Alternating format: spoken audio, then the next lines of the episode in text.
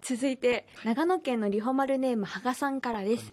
羽は浅井さんの著書「武道館といえばアイドル」と恋愛を題材にした名作ですね、ありがとうございます。キャリーパムパムさんの回でも話題にされていましたが改めてアイドルと恋愛についてトークしてほしいです。私は未成年が制御が効かなくなるから控えた方がいいんだろうな。成人になったら解禁してもいいけど依存してる姿は見たくないかなと思いますそうこれねいろいろ私も書いたのが2014年とか15年とかで、はい。それからもう56年経ってまたこういろいろ考え方もこう変わったりとかいろいろ拡張している部分は確かにあります。その先ほどのそう自分がいざ未成年の多感な子たちをまとめる立場になった時にこう何かを制限するっていう方向にはい。行くっていうのはまあ必然なことなのかもしれないなとか何歳以上だったらっていうふうに今結構あのグループによってもありますよね。あ3りますね。年経ったら公開していいとか確かに。いろいろある中で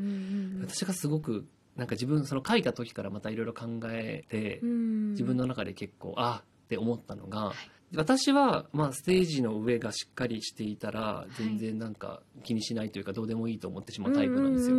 だから私からするとそのアイドルが恋愛をしていることが許せないって思う人の気持ちがすごくまあ遠いわけですよね。なるほど。私からすると。うんうん。で私はいいじゃんって思っちゃうけれどもはい。じゃあ逆に私にとってとても大切な要素ってなんだろうと思ったんです。アイドルやアーティストにとって私にとって大切な要素。これだけ譲れないって要素が何だろうと思った時にやっぱり歌とダンスをすごくこう磨いてこうハロプロからしたら当たり前だけど生歌であることであったりとかあの、まあ、ステージの上ですごくパフォーマンスを見せてくれるっていうことが私にとってすごく大事なことだったんですよ。はい。だから私がアイドルは恋愛してほしくないと思っている人に対してはい。うん、それは自分の中ではないなって思う感情がどういうことなのか私にとって当てはめると、はい。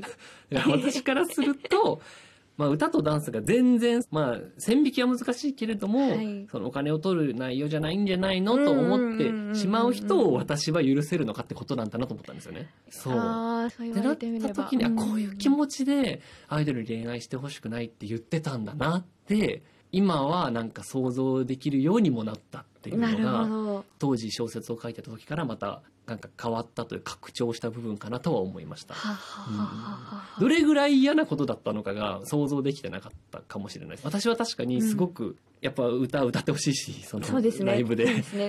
歌ってほしいし、そのすごく練習したものを見ると感動するし、っていうことがあったので、私からすると、そう、私にとって一番これを果たしていってほしいなって思うものをそぐっていう人をどう受け止めるかって話だでもあったのかなとかは今になって考えますね。なんかいろんな目線の方がいらっしゃいますよね。うんもうそれ、それ自体が嫌な人もいらっしゃいますし、うん仕事に支障が出るんだったらしないでってっ。ていうねそいうステージとかにも影響が出ちゃったりとか、うんそこは難しいところですね。そうなんですよ。ねなんかそのアイドルの人たちに恋愛してほしくないって思う人をそう思うなって強制することはやっぱ誰にもできないそうですね。心の中をねはい。こうコントロールすることは確かに誰もできないなと思うからでもやっぱりわがまま言わせてもらうとやっぱりその脱退をしなくていいんじゃないかなって思っちゃうどうしても。んそれはうんなんかでそこの話になると結はい。構大味になっちゃうんですよね、恋愛していいのかしちゃダメなのかとか、うんなんかじうん。うんうんなんかそう大味の問題になるんだけどもっと多分本当グラデーションなんだろうなって思いました確かに。う んこの人をまとめなきゃいけないって時にはい。必要なルールなのかもしれないとか、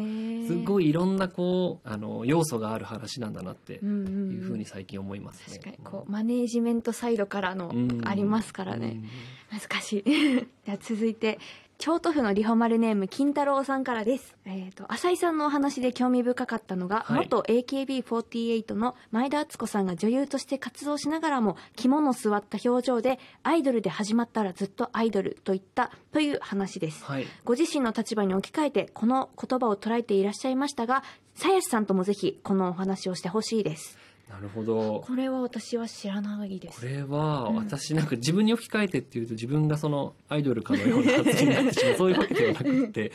このねなんか状況をちょっと説明すると、まあうんうん前田敦子さんと元 AKB の方々がトーク番組に出演されていて、はい。で皆さんこそ、まあ、卒業されている状態だったんですよ。うんうんで卒業されていろんなお仕事をする中ででもどうしても世の中で紹介自分のことを紹介される時にこうもっと AKB もっとアイドルっていうふうにこうついてしまってうんそのイメージがどうしても強いよねっていう話をしている番組だったんですよね。うんうんうんうんでまあどちらかというと前田さん以外の方々はまあ元アイドルって言われるよりはその今は全然また別のことしてるから、こう上書きしていきたいよねっていうニュアンスを感じたんです私は。な。るほど。でもなんか前田さんはすごいこう目が座っててその話を聞きながら「いやでもね」って私たちはもうアイドルとして世の中に出たんだからもうずっとアイドルなんだよっていうふうにおっしゃってなるほど。私はちょうどその番組見てる時に、はい私まあデビュー作が「霧島部活やめる」っていう、はい。まあ、青春小説で。うんで青春小説を書く若い作家っていうイメージがやっぱりもちろんなんですけどすごく強くてでやっぱりこう今も32なので、はい。なかなかそれだけのそういう小説を書いてるだけではなくなってきているけれども、やっぱりあのすごくそのイメージもあるなとは感じるしそう,、いう小説をこうもちろんまた書くこともあると思うんですけど、また書いてほしいっていうリクエストもいただいたりとかする中で、うんうんうん。なんかこうどうやってこうどんどんまたなんか当時の自分とは違う自分になってしまっていく中で、どう向き合っていけばいいんだろうなとか思ってた時にその発言を聞いて、はい。あなんか自分でなんかイメージを変えたいとかなんか初めのイメージがこうでどうしようとか思ってることってなんかしょうがないんだなというかなんかどうしようもできないことなんだなっていうことをすごくその時に感じてうん。なんか私はどうしてもすごくその作家っていう世界ってまあなんだろうな。すごくもうベテラン32歳でも超若手で確かにもう超ひよっこなんですよね。お若いですもんねもう単純にまだ年齢がそうなんですよ。もう皆さん、なんか200歳ぐらいの人がいっぱいいるんじゃないかってぐらいの世界で、本当その中だと、やっぱ二十歳とかでデビューした作家ってなるともう、いや、何にも世間のこと知らないのに何小説なんて書いてんのっていう、まあ、いああそういう見られ方があるんですかそれはもう当然だと思うんですよ。それはそうだなと思う。うん、それで先生なんて肩書きがつくようなね、仕事をしてるの、やっぱ私もおかしいなと思うんですけど、でもその中でもう、その状態をずっと背負って、もうやるしかないんだなってうんうんいうことをね、前田さんの発言から私は感じたんですよね。うんなるほどです。さやさんって今はい。元って、でもなんかさやさんってあんまりそういう紹介されてないイメージもありますけど。そうですすかね、まあ、つく時とつかない時とうんまあもちろんあるんですけどうん